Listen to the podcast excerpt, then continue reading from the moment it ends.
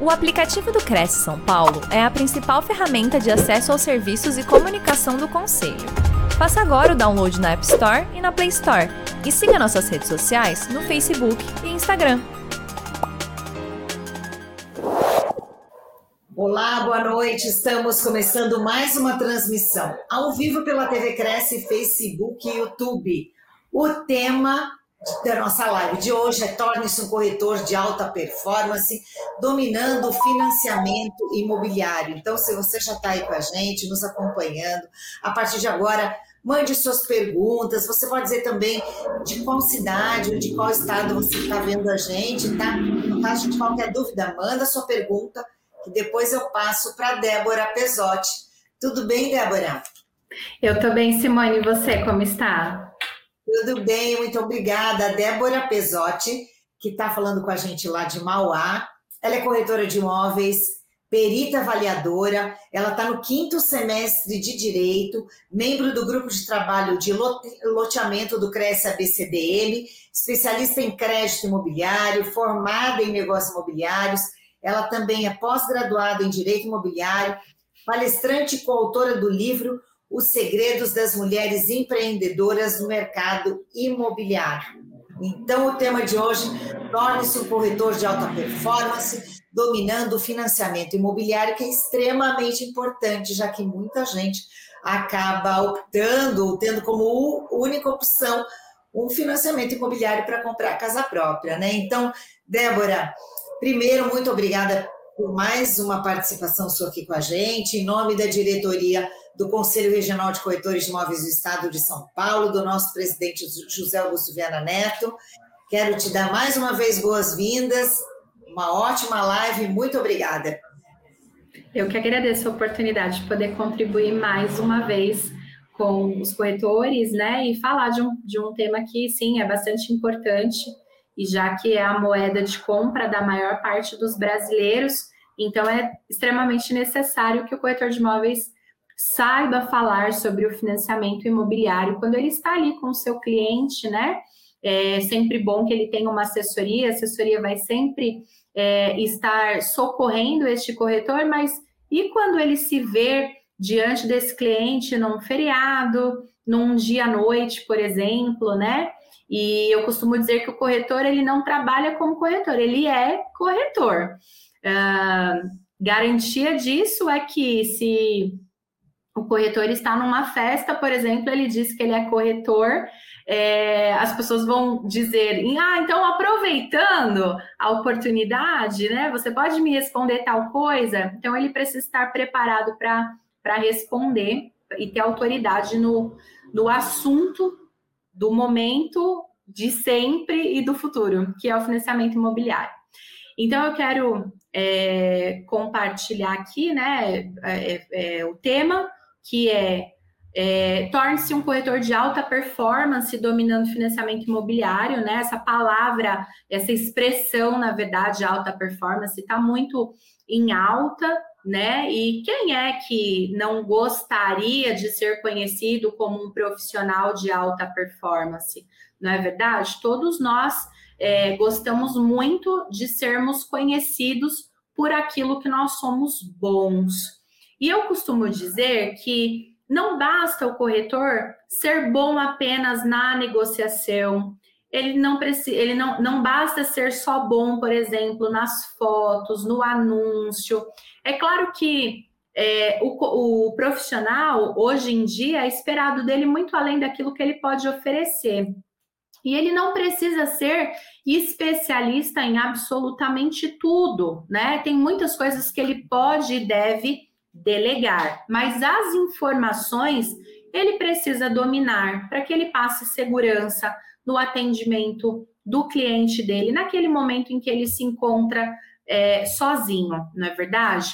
Então, olha só, é, eu vou falar aqui, tá? Eu quero condensar aqui os 10 maiores motivos de não concretização de venda na prática, que é a minha vivência, que é aquilo que eu vivo no dia a dia quando o assunto é financiamento imobiliário. Então, o primeiro tema aqui é não verificar os documentos do imóvel. Então, olha só, pensando que o corretor vai fazer a captação do imóvel ou o agenciamento ou então a angariação, né, a depender aí da, da localização onde esse corretor esteja, é bem importante que ele pense sim no homestaging do imóvel, ou seja, é, na, no imóvel estar ali bem arrumado, né? Eu tenho certeza que se eu perguntar aqui para um corretor, uma corretora, qual é o profissional que não teve que ir lá dar uma esticadinha na cama, tirar uma toalha do meio do caminho, uma roupa jogada, às vezes pedir para arrumar a cozinha, por exemplo, né? para que as fotos fiquem bem tiradas, um equipamento bom, é, bem é, é que deixa as fotos nítidas ali. Por quê? Porque essas fotos depois vão para as redes sociais, para os portais, para o site. Então, tudo isso é importante. Mas eu costumo dizer também que tão importante quanto é a verificação dos documentos do imóvel. E aonde é que o corretor de imóveis peca? Ele peca em verificar esses documentos apenas e tão somente quando ele tem uma proposta para este imóvel. Não é comum, pelo menos na maior parte dos processos que nós pegamos, né? Não é comum que esse corretor disponha deste imóvel, é, da documentação deste imóvel já de início. E aí, aonde é que vem os problemas, as frustrações, as decepções e as causas de demora do processo de financiamento, tá? Uh, justamente porque quando nós aprovamos o crédito do cliente, nós não precisamos do documento do imóvel e nem do vendedor, tá? É, nós não precisamos dessa documentação. E quando nós avaliamos o crédito e esse crédito está aprovado, aí é que o corretor vai solicitar os documentos para o vendedor. E aí nós vamos ter esses gargalos aqui, ó. Que temos muitos outros, mas esses aqui são os principais, tá? Então, quem te deu autorização para vender é de fato o vendedor lá no documento? É muito comum o corretor estar falando com um cliente que não é o nome dele que está lá na matrícula do imóvel, tá? Todos os proprietários estão de acordo com a venda? Já vi é, casais que se divorciaram, por exemplo, um deles está no imóvel e não está de acordo com a venda. E aí o engenheiro do banco depois vai lá para fazer a vistoria do imóvel e este esta pessoa que não está de acordo não deixa que esse engenheiro entre no imóvel, fazendo com que essa vistoria fique infrutífera, tá? Quem reside no imóvel está ciente da venda, porque senão depois o engenheiro vai chegar lá e ele não vai ter o acesso dele permitido. A construção está averbada? Terreno para o banco é terreno vazio, não é terreno igual a gente faz de desconsiderar é, a construção porque ela está condenada, porque ela não tem valor econômico por precisar de, é, de, de, reforma, não, nada disso, tá? Terreno, terreno é terreno vazio. Se tem construção, precisa estar averbada, ou ainda fazer a demolição e retornar este imóvel no estado do terreno. O estado civil está correto, porque se o vendedor comprou solteiro e hoje ele, ele se casou, precisa verbal o casamento. Se ele era casado e ele se divorciou agora, precisa verbar o divórcio. Se houve falecimento, por exemplo, precisa é, fazer com que o inventário esteja registrado e todos os herdeiros assinem, tá? Por último, todos vivos, capazes, em lugar certo, sabido, né? Se a pessoa tiver é, desaparecida também, não tem o que fazer. Então, Aqui são os maiores gargalos de demora no processo do financiamento. Aí, olha só, gente, pensa comigo o seguinte: quando o comprador vai é, fazer a proposta, ele normalmente ele já tem uma programação do que vem pela frente nas etapas. Então, é muito comum o cliente perguntar para o corretor de imóveis, que é o especialista é, na parte de venda de documentação, quanto tempo vai demorar um processo de financiamento? E aí, normalmente, a gente costuma dizer, olha, 20 dias, 30 dias, né? processo costuma ser rápido, é claro que existem algumas situações que podem fazer com que esse processo demore um pouco mais. Então, esse, esse comprador já vai fazer ali a sua programação de quando é que ele vai ter a chave, porque ele na, na, cabeça dele vai ser tudo muito rápido, né? E aí, de repente, quando chega a documentação, precisa averbar um casamento, averbar um divórcio, é, averbar uma área construída. Averbações simples, como casamento, divórcio, até que é rápido, né? Tem coisas que dá para fazer em paralela, mas quando precisa averbar construção, por exemplo, a depender do que é, precisa ser feito, às vezes precisa aprovar o projeto na prefeitura, precisa recolher SND, precisa é, recolher imposto né, para emitir SND, precisa mandar. Então, quanto tempo será que a prefeitura vai demorar para fazer a aprovação do projeto? Então, tem coisas que podem ser rápidas, tem coisas que podem ser demoradas. O inventário mesmo pode ser que ele seja é, extrajudicial, que é mais rápido, mas também pode ser que seja judicial, caso tenha menores, enfim, tá? Então, tudo isso é bastante importante para que o processo de financiamento não trave lá na frente. Então, vamos lá para a segunda situação, que é não emitir as certidões ou solicitar aquelas que não conseguem emitir. Débora, mas para que, que você está falando de certidão no financiamento? Bom, primeiro, porque quando nós falamos de Caixa Econômica Federal, a Caixa não faz a emissão das certidões. Essa responsabilidade é do corretor, é da imobiliária que está fazendo a transação, tá? Bancos privados costumam pedir algumas certidões, porém não são as certidões da diligência que é dever do corretor intermediador. Agora, tem certidões como a certidão de Receita Federal, por exemplo, onde o cliente não pode ter restrição. Caso o banco não peça, como é o caso da Caixa, o cartório de registro de imóveis vai solicitar para fazer o registro. Então, se passar pelo processo do financiamento, vai dar problema lá no final. Além do que a negligência do corretor pode ser um motivo para uma ação futura aí do comprador contra esse profissional pela falta de prudência, tá? E eu coloquei aí o exemplo da certidão de condomínio, que é uma certidão que o corretor não tem acesso.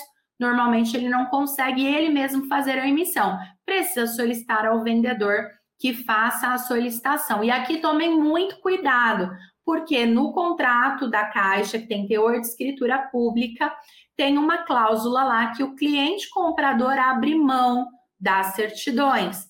Volto a dizer, o profissional é você. Então, tome toda a prudência, toda a cautela necessária para garantir uma negociação tranquila e futuramente você também possa aí é, ter boas indicações por causa dessa venda bem feita que você fez para este cliente, tá? Terceiro motivo, não avaliar o crédito do cliente comprador. Bom, vamos lá. Uh, é muito comum o cliente vir com uma simulação, seja porque ele fez ele mesmo no site do banco, seja porque ele já procurou uma assessoria, seja porque ele pediu para você, corretor, fazer essa simulação para ele. Agora, simulação não é a avaliação de crédito, tá? Não cometa este erro de dizer que o crédito está pré-aprovado, que o crédito está aprovado com uma simulação apenas. Por quê?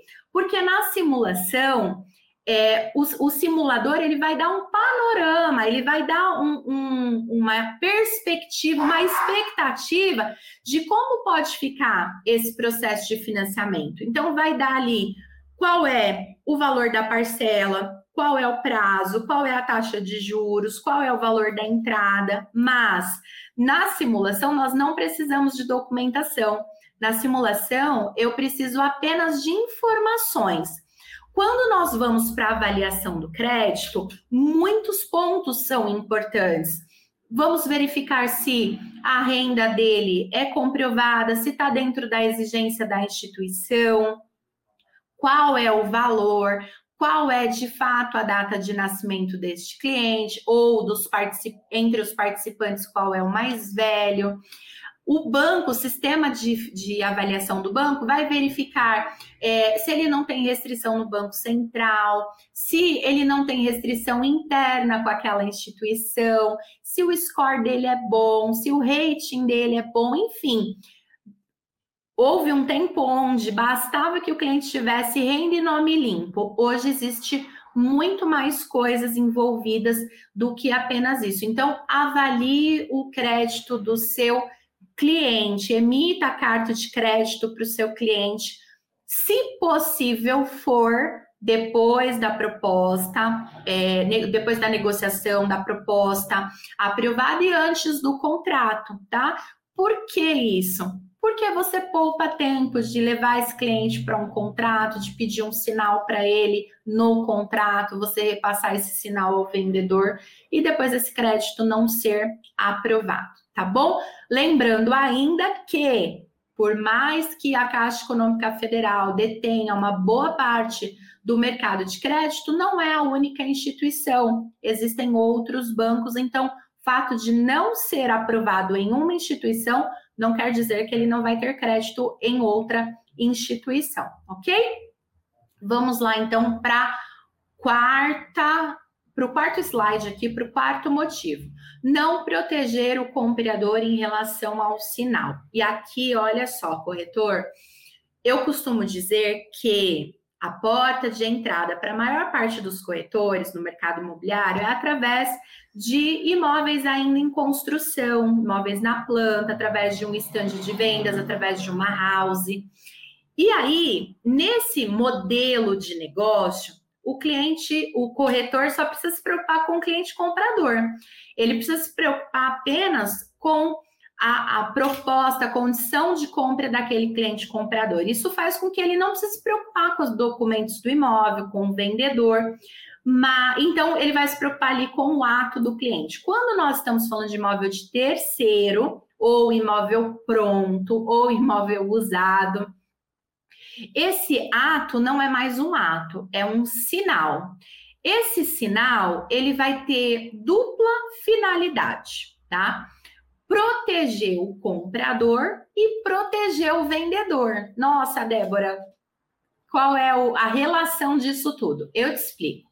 Bom, o sinal no contrato vai fazer com que ambos se comprometam. O vendedor quer vender e o comprador quer comprar. O comprador, ao pagar o sinal, ele está dizendo assim: olha, se eu me arrepender ou se eu desistir de fazer a compra, eu vou perder esse sinal por conta de você ter cancelado os anúncios, não ter recebido mais ninguém para visitar o seu imóvel, ou seja, eu impedi que neste tempo em que eu estive comprometido com você, você pudesse vender para outra pessoa. Então é justo que eu perca o sinal que eu paguei.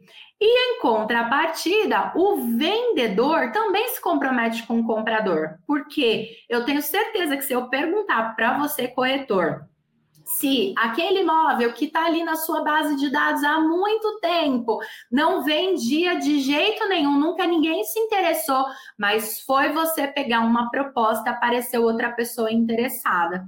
E o pior, apareceu uma outra pessoa interessada com uma condição até melhor do que essa que você apresentou para o seu vendedor agora. Então, o seu vendedor pode desistir? Pode. Ele pode se arrepender? Pode. Ele pode ficar tentado a seguir com a proposta melhor? Também pode. Por isso, o sinal também protege o comprador, porque se este vendedor desistir de fazer a venda ou se arrepender, ele devolve esse sinal em dobro. E além disso, a parte que deu causa vai pagar a comissão do corretor, vai pagar a sua comissão. Então, entenda como é importante o sinal, mas não pode ser um ato de 100 mil reais, por exemplo, 50 mil reais, por exemplo. É claro que a depender do valor do imóvel, esse sinal vai ser é, muito alto ou muito baixo, né? Mas protejam. Não estou aqui para dizer qual é o valor melhor de sinal, não é isso, tá? Mas proteja a parte mais frágil, que é o comprador. Afinal de contas, esse sinal ele vai ser pago para o vendedor.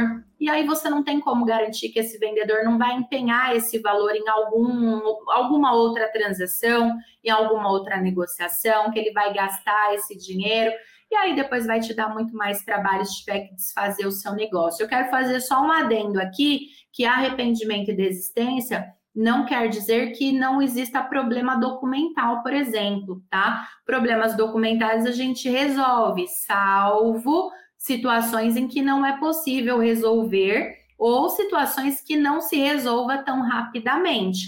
Mas sempre tenha em mente que problemas documentais que façam com que o contrato seja resolvido, ou seja, desfeita a negociação sem ônus para nenhuma das partes, não é a mesma coisa do que desistência e arrependimento, tá bom?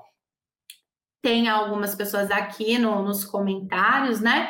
É, vão interagindo comigo, se tiver alguma dúvida, alguma pergunta, coloca aí para a gente poder fazer um bate-papo de perguntas e respostas mais no, no final, tá bom? Olha só, então, proteção do comprador em relação ao sinal. Tomem muito cuidado quando colocarem dinheiro na conta do vendedor, tá bom? Isso pode dar problema lá na frente, inclusive por causa do financiamento, porque eu costumo dizer o seguinte: quando é que não tem nada mais para dar errado em relação ao financiamento? Quando o contrato do banco é emitido, tá? E ainda assim não dá para garantir que nós não vamos ter nenhum problema até o final, porque ainda assim vai ter a parte do registro de imóveis. Quinto lugar, não saber quando o cliente e o imóvel podem se enquadrar, opa, podem se enquadrar em modalidades específicas como o pró-cotista e o programa Casa Verde e Amarela. Pró-cotista e programa Casa Verde Amarela são duas modalidades que usam recursos do fundo de garantia. Então, são recursos mais baratos, mais escassos e com algumas regras. Tanto um quanto o outro são válidos para clientes que não têm imóvel no seu nome na atualidade ele pode já até ter tido, mas precisa ter vendido e provar através de matrícula que esse imóvel foi vendido. E aí ele fica livre de novo para adquirir um imóvel através de programa de governo, tá? Se ele teve subsídio, ele não vai ter de novo, mas ele pode se, se adequar aqui e adentrar nesses dois programas, tá? Então, não pode ter imóvel. No pró-cotista, existe a necessidade ou a obrigatoriedade do cliente ser cotista do fundo de garantia. Que é isso, Débora? O cliente tem que ter 36 meses de contribuição no fundo de garantia, precisa ter conta ativa, ou no caso de conta inativa, é, ele precisa ter saldo que seja igual ou superior a 10% do valor do financiamento. E no programa Casa Verde Amarela, precisa é, ser imóvel novo é, ou usado, né? Mas novo se for é, para subsídio. Precisa ter o cumprimento dos tetos. Então, por exemplo, eu estou aqui em Mauá, São Paulo, o teto aqui na minha região é de 253 mil, em São Paulo, 264 mil reais. Então, precisa ser dentro desse teto, tá? Procotista tem teto, Débora? Não, não tem. Até um milhão e meio para entrar dentro do sistema financeiro de habitação. Tem teto de salário, né? De renda? Também não tem teto, tá? No Procotista, não. No Casa Verde Amarela, sim, renda hoje, atualmente, de 8 mil reais, ok? Então, se atentem às regras. Outra coisa, muito, muito, muito, muito importante voltando até na parte da captação, tá? Para que o imóvel seja enquadrado no pró-cotista ou no Casa Verde Amarela, é obrigatório que o imóvel tenha sido produzido por pessoa jurídica ou que o vendedor seja pessoa jurídica, tá? Então, por isso é necessário verificar lá na matrícula. Outra coisa, é qualquer pessoa jurídica? Não precisa ter o KNAI específico de construção civil, de construção de empreendimentos, construção de edifícios, que é o 4120400, tá? Como é que você sabe isso? Pega o CNPJ, abre lá o cartão do CNPJ dele na internet e precisa estar tá lá como primário ou secundário, tá? Se não foi produzido por pessoa jurídica ou se o vendedor não for pessoa jurídica com esse KNAI específico, não dá para enquadrar no programa Casa Verde e Amarela. Então, tomem muito cuidado quando forem fazer anúncios. Na dúvida, procure um correspondente, procure uma, uma assessoria bancária, né, para que vocês possam ter clareza aí nessas informações, tá bom? Vamos lá para o sexto, que é não saber quando o cliente comprador pode fazer uso do fundo de garantia. E olha só uma coisa. Pensa só na seguinte hipótese, tá? Você foi lá, fez foto bonita, o imóvel é bacana, tem um ambiente legal que você se preocupa em botar lá como capa do, do teu anúncio. Você faz um anúncio legal e aí você coloca lá, aceita financiamento e uso de fundo de garantia. Você anuncia, consegue um lead, esse lead vira um cliente, cliente vai fazer a visita, vira proposta, você manda a documentação para análise do crédito, o crédito é aprovado, você manda fazer o contrato, você pede o sinal para o cliente, ele paga o vendedor, e aí, quando vai dar continuidade no processo de financiamento, vem a notícia que o FGTS não pode ser utilizado.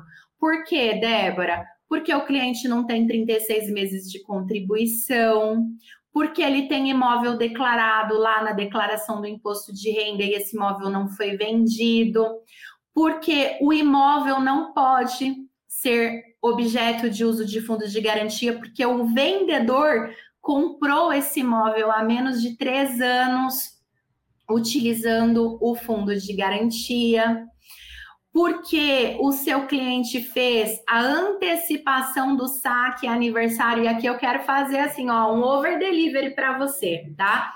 Porque existe um mito entre duas informações aqui e o que diferencia uma da outra é só uma palavrinha. Saque aniversário e antecipação do saque aniversário. O saque aniversário disponível para todos, em nada prejudica o saldo do FGTS. Porém, a antecipação do saque aniversário é uma modalidade de empréstimo que fica é, com garantia o saldo do fundo de garantia, tá? Do fundo, o saldo do próprio fundo de garantia. Então, precisa prestar atenção e perguntar para o cliente se houve a antecipação, a depender do valor que ele pegou emprestado, todo o fundo de garantia dele vai ficar bloqueado e a depender do valor vai ser só uma parte para cobrir essa garantia. E se, se ele fez isso, tem como resolver? Tem. Ele pode fazer o pagamento e aí o FGTS dele é liberado, tá? Então, olha só quanta coisa é, precisa verificar de regra e tudo mais para poder proteger o seu vendedor e proteger o seu cliente comprador, tá? Então, precisa estar atento às regras do uso do fundo de garantia antes de você colocar lá no seu anúncio que o cliente pode usar. É, uma coisa precisa ficar muito clara para você, corretor, de alta performance, porque o profissional é você, que nem todo imóvel financiado pode utilizar FGTS. Não é é, um seguido do outro, ou porque dá financiamento, dá para usar o fundo de garantia. Não, mas todo imóvel que pode ser utilizado o fundo de garantia pode ser financiado, tá? Uma outra informação bastante importante aqui para você é que fundo de garantia só pode ser utilizado para imóvel é, residencial, tá? É, portanto, terreno não pode usar fundos de garantia tá? E precisa ser unifamiliar, ou seja, um único imóvel no quintal, um único imóvel no terreno. Débora, mas é, tem duas casas, mas um único relógio, não importa. Débora, tem duas casas, mas é a, única entrada, não importa. O engenheiro vai lá no local e ele vai fazer a vistoria e a avaliação. Se ele entender que naquele local podem ser divididas duas casas, por exemplo, ele vai caracterizar como multifamiliar e aí o uso do fundo de garantia não vai ser possível, tá bom? E eu quero frisar aqui que o Banco Itaú já financia imóvel multifamiliar, desde que a construção esteja 100% lançada, averbada, porém, entra, continua entrando na regra do fundo de garantia que não pode utilizar fundos de garantia para imóvel que não seja unifamiliar. Então, compreende que o fato de ser financiado não quer dizer que pode usar fundos de garantia, tá bom? Vamos lá então para o sétimo, que é não saber que consórcio não é pagamento à vista, tá? Então, é muito comum um cliente chegar para o corretor e falar: meu pagamento é à vista, e depois ele virar para você e falar que é uma carta de crédito de consórcio. O consórcio não é pagamento à vista, demora muitas vezes até mais tempo do que um financiamento, tá bom? E ele vai seguir com todas as etapas também, a depender da empresa de consórcio, vai pagar o vendedor só depois do registro e tem empresa de consórcio que vai pagar lá na assinatura da escritura, tá? Mas é importante você ter essa clareza, é importante solicitar ao comprador a carta de crédito contemplada, a informação da contemplação e saber também que o fato da carta contemplada não quer dizer que o cliente está apto para fazer a aquisição do bem, porque é muito comum as empresas de consórcio fazerem menção de que para que para que entre no consórcio não precisa, não precisa ter comprovação de renda e também não precisa fazer consulta ao SPC e Serasa. Acontece que no momento da aquisição do bem, ele também vai passar por análise de crédito, ele precisa comprovar que ele tem condição de comprar o bem naquele valor de carta. Então, prestem bem atenção. Carta de crédito contemplada precisa da comprovação da contemplação, precisa saber se o crédito do cliente foi aprovado e também saber que não é uma venda à vista, porque vai demorar aí alguns dias, 30 dias, 40 dias. Esse prazo pode ser maior, por exemplo, quando envolver uso de fundos de garantia, tá? Precisa verificar se o imóvel está quitado, se não está quitado. Tem empresa de consórcio que não deixa é, comprar imóvel que ainda existe dívida, tá bom? Então, isso daqui é bastante importante também e é um motivo de desfazimento de venda. Oitavo, não saber ou não orientar sobre os custos envolver, envolvidos na venda. E aí, olha só, o profissional é você. O cliente não faz curso para ser cliente. Algumas pessoas vêm para a gente muito esclarecidas, porque já pesquisou na internet, porque conhece um amigo, um parente que já comprou imóvel, então vai dar algumas dicas para ele. Mas, via de regra, ele vem totalmente leigo, ele nunca comprou imóvel na vida, tá? Então, você é o profissional que precisa fazer a orientação da forma certa. Oriente este cliente a deixar um valor reservado para documentação, tá? Aqui na nossa região, como o ITBI é em torno de 2%, nós passamos sempre a informação de que ele precisa ter reservado cerca de 5% do valor do imóvel para documentação. Ah, Débora, mas o cliente tem desconto quando é Casa Verde e Amarela. O cliente tem desconto quando é primeiro imóvel. Sim, é, mas é bem verdade também que quem vai fornecer esses descontos é o cartório e a prefeitura. Então, deixe, fale para ele deixar reservado, ou quando você tiver que passar uma estimativa mais próxima da realidade, deixa ele ali com o pé no chão, deixa ele avisado de que os, o, os descontos serão validados pelas autarquias, né? Mas não deixe de falar que ele tem custo com taxas bancárias, com ITBI, com registro, né? Que esse valor pode ficar mais barato se ele não, se ele tiver de fato o direito ao desconto, mas também pode ficar mais caro se de repente ele estiver dizendo para você que ele não tem imóvel e ele já teve, tá bom?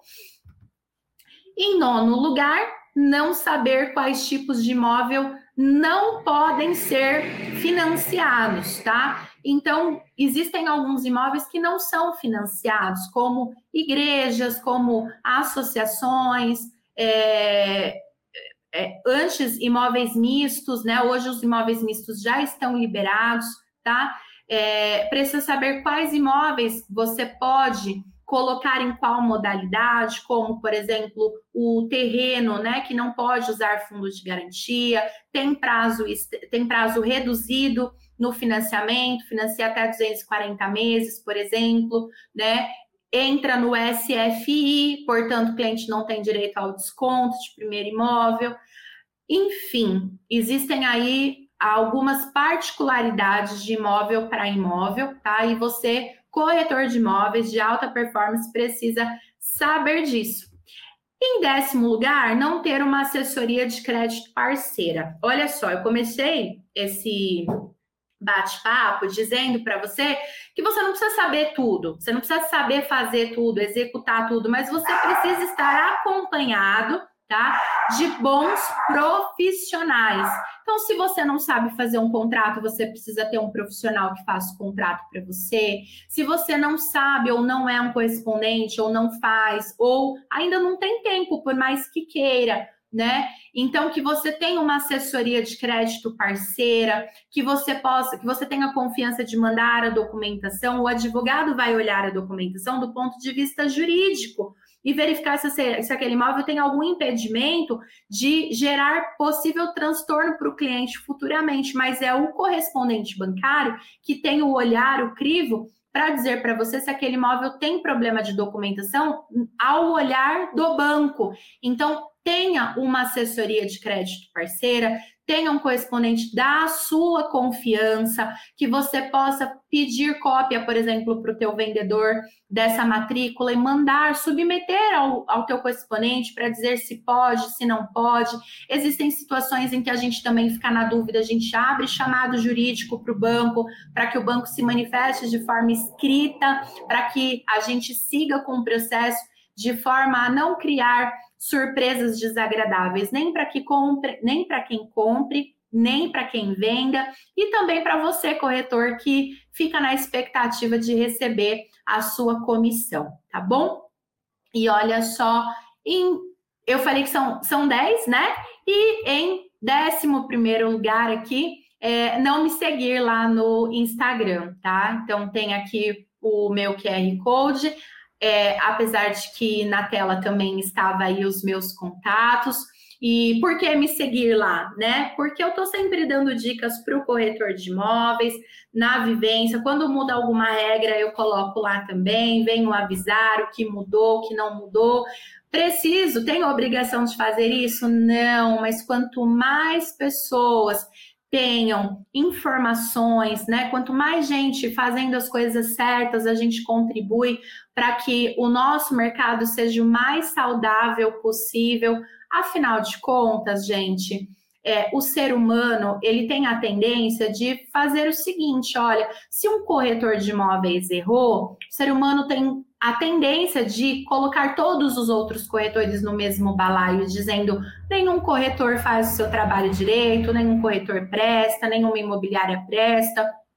Ao passo que, quando nós contribuímos para que as pessoas tenham informação, a gente vai contribuir também para ter um mercado imobiliário saudável. E todos nós envolvidos nesse processo certamente ganhamos. Então, quero te convidar a me seguir é, deixar a tua dúvida ali, sempre abro caixinha de pergunta também. Tem alguma dúvida é, corriqueira? Eu estou aqui para ajudar da melhor forma possível e sempre compartilhar conhecimento com vocês, corretores de imóveis. Tá? Então, reservei aqui alguns minutos, né, para que a gente possa fazer um bate-papo agora respondendo algumas perguntas mais específicas. Cadê a Simone? Que eu estava sozinha aqui. até agora. Então, aqui, Débora, olha só. Elaine Brasilino é aí de Mauá, acompanhando a gente. O Alcemir Alves Martins Pereira, de Itaquera, São Paulo, boa noite. Rita Garcia, de Canoas, no Rio Grande do Sul, olha que bacana. Nosso programa vai longe. Dilene Lene, do Tatuapé, aqui, Zona Leste de São Paulo. Lucas James, é, Eliane Brasilino a completou, que é total consultoria imobiliária. Fernando Nunes, oi. Anderson Luiz, boa noite para todos. Jackson, ele é de Palmas, Tocantins, Olha. boa noite. William, boa noite. Rubens Martins, parabéns, Débora, pelas dicas importantes. para uma aquisição segura. Rubens R. Martins dos Santos. Ainda fez o comercial dele, hein? Né? Ila, corretora de imóveis, ela é de Belém. Gente, que bacana! Uma sexta-feira à noite, o pessoal acompanhando a gente, muita gente de outros estados, que bacana. Humberto Silva, conteúdo muito relevante. José Álvaro de Souza Almeida, boa noite. O Fernando colocou assistindo aqui de Porto Alegre. Excelente conteúdo e muito relevante para a alta performance do corretor. Parabéns, sucesso. Excelente conteúdo do William Rogério Rocha Santos. O corretor tem direito aos honorários a partir de quando no financiamento?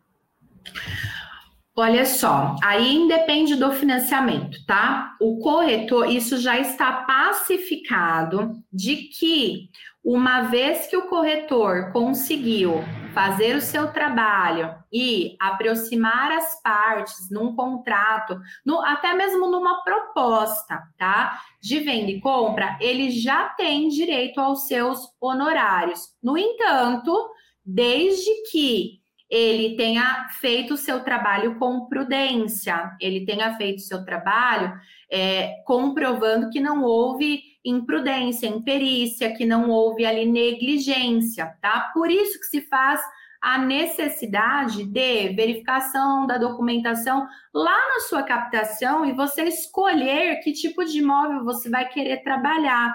Vale a pena você ter imóveis que têm documentação irregular, documentação às vezes que o vendedor não fez porque ele não tinha dinheiro e ele depende agora do sinal do seu comprador. Será que vale a pena você colocar o seu comprador nesse risco todo? Né? Porque afinal de contas, se houver um, uma quebra de contrato e for provado que o corretor não agiu com boa fé ou não agiu com prudência, ele não vai fazer jus aos honorários dele, mas do contrário, no momento da proposta, sim, ele já faz jus ao recebimento da sua comissão.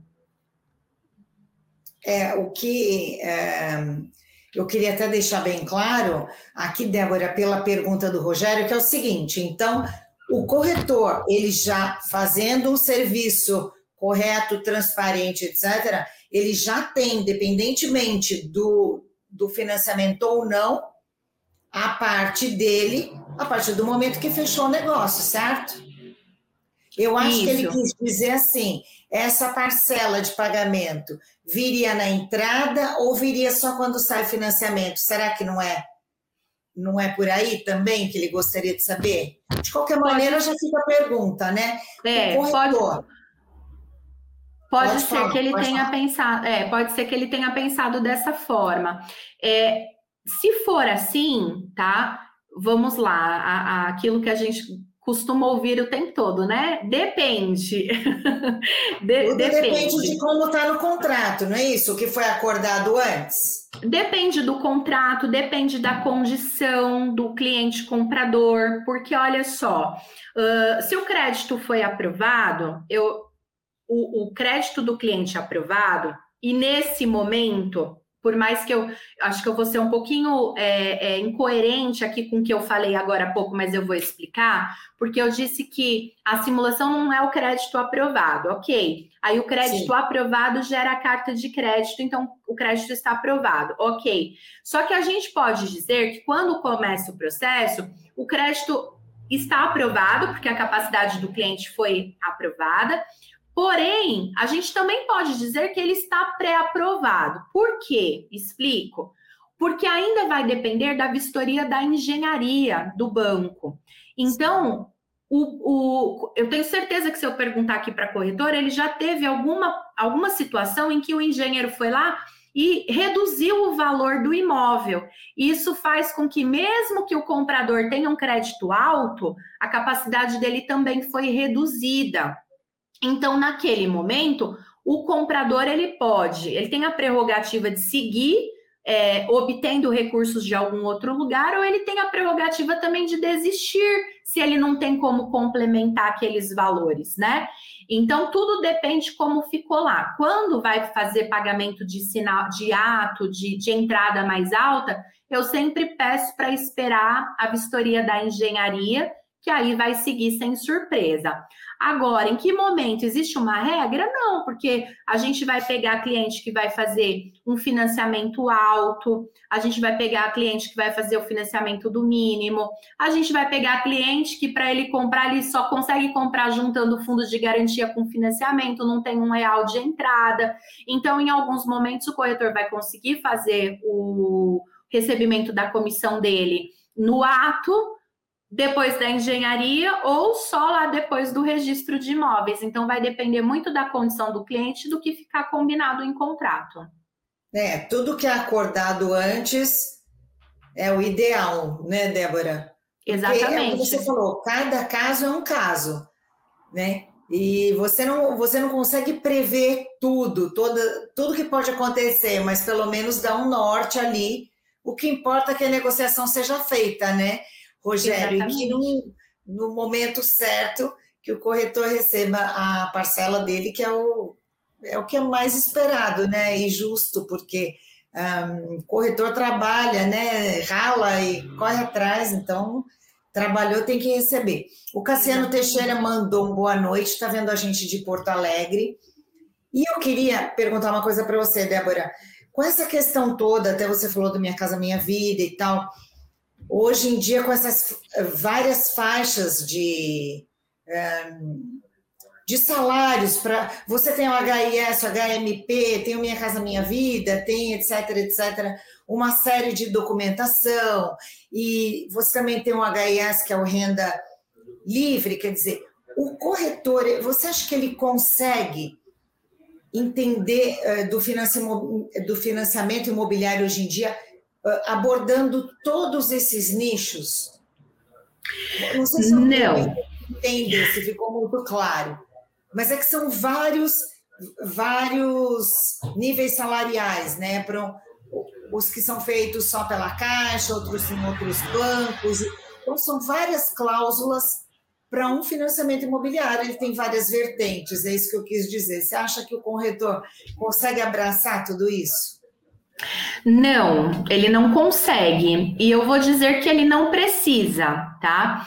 Então, assim, ó, essas nomenclaturas, por exemplo, HIS, HMP, eles são condições é, de região. Então, por exemplo, na prefeitura, para é, atender uma certa demanda em relação ao déficit daquela região, a prefeitura vai dizer é HIS, não, é HMP. Para a Caixa mas Econômica. Também, mas também depende da renda salarial, né? Isso, mas Dependendo isso são... da renda, você se encaixa no HIS, você, você se encaixa no HMP, ou você se encaixa em todos esses programas que existem. O financiamento isso. imobiliário, mesmo para essas camadas salariais, não muda, as regras não mudam.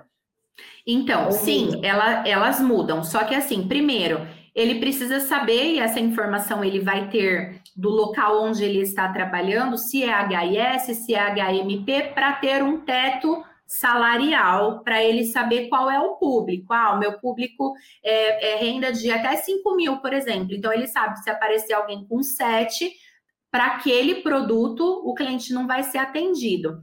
Então, isso são nomenclaturas de prefeitura, tá? Da região.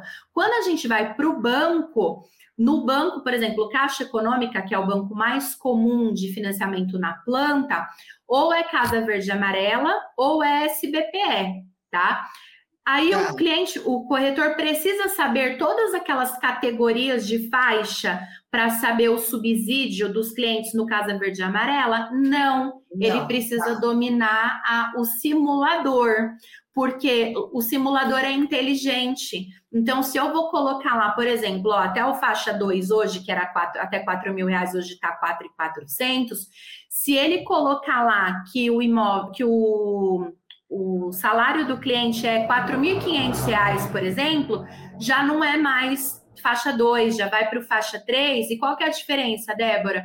Que a taxa de juros é mais alta. Então, ele precisa dominar o simulador, porque todas essas informações o simulador vai dar para ele. Ah, é, qual que é o prazo? O simulador vai dar se ele colocar a data de nascimento do cliente lá. O, uhum. o, cliente já tem imóvel, se ele marcar que tem imóvel, não vai dar a opção do Casa Verde Amarela, só vai dar a opção do SBPE. Se o cliente tem dependente ou tem cônjuge, se ele marcar lá, o subsídio é maior. Então, ele não precisa ter essas informações todas de cabeça, ele precisa dominar o simulador. Então, assim, se ele está vendendo. Como funciona um financiamento imobiliário, assim, pelo menos para, para conseguir é, esclarecer as dúvidas do cliente, né? Exatamente. Aí pega um cliente autônomo, né, que tem uma certa flexibilidade em relação à comprovação da renda. Olha, com renda de 3 ele consegue X, mas com renda de, de com renda de 3,5 ele consegue X, mas com renda de 3,200, por exemplo, ele consegue um valor maior. Por quê, Débora? Se a renda é maior do que a outra? Porque muda de faixa, porque a taxa de juros é mais alta. Então, quando a taxa de quanto menor a taxa de juros, melhor para o cliente. Então, o corretor não precisa saber essas informações de cabeça. Ele precisa ter clareza do simulador e entender que se mudou a taxa de juros é porque mudou a faixa, a faixa salarial. Se colocou uma data de nascimento mais alta, vai reduzir o, prazo de financiamento. E aí ele ter essa clareza para poder passar para o cliente dele. Mas essas informações a todo momento está mudando, muda a taxa, que nem hoje nós temos meio por cento de redutor na taxa, que está válida até dezembro. A partir de janeiro, esse redutor sai. Pode ser que volte? Pode. Pode ser que não volte? Também pode. Então, aí o corretor já precisa dominar de novo quais são todas as taxas de juros. Não precisa, precisa dominar o simulador. Tá, olha só, o Rogério que fez a pergunta para a gente, ele é de Roraima, de Roraima Marciano Imóveis. Que bacana você é, ter mandado a pergunta para a gente, Rogério. Acho que esclareceu outras pessoas também com essa dúvida.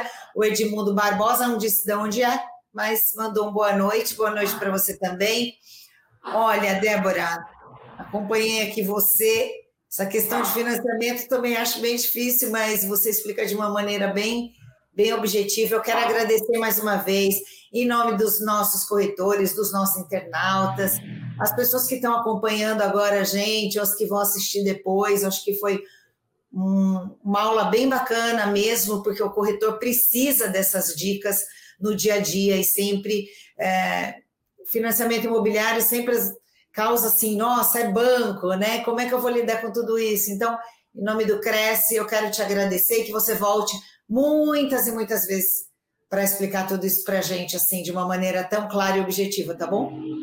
Eu volto quantas vezes o, eu tiver convite. Eu gosto muito de compartilhar conhecimento, aprendo sempre que eu tenho que me preparar para um treinamento, para uma live, né? Essa troca é bem bacana. claro.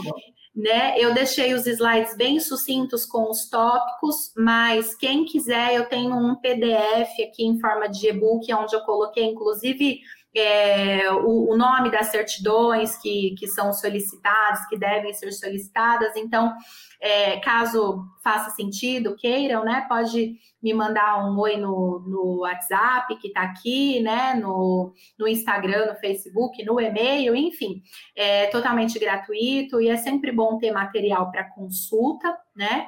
E é isso, assim, eu costumo dizer que o financiamento não, po não pode ser ele é burocrático, sim, sim mas que os clientes não precisam sentir os efeitos dessa burocracia. Então, quanto mais informação o corretor tem para passar para o cliente, para deixar o cliente tranquilo, melhor é. O cliente vai passar por essa fase aí imperceptível, né? E com informações é, assertivas e antecipadas e todo mundo tendo certeza e clareza das etapas, a gente consegue sempre surpreender o cliente de forma positiva, nunca negativa. Tá bom. Mais uma vez, Débora, muito obrigada. A gente te espera numa próxima vez, tá bom? Muito obrigada pela oportunidade. Boa noite, pessoal.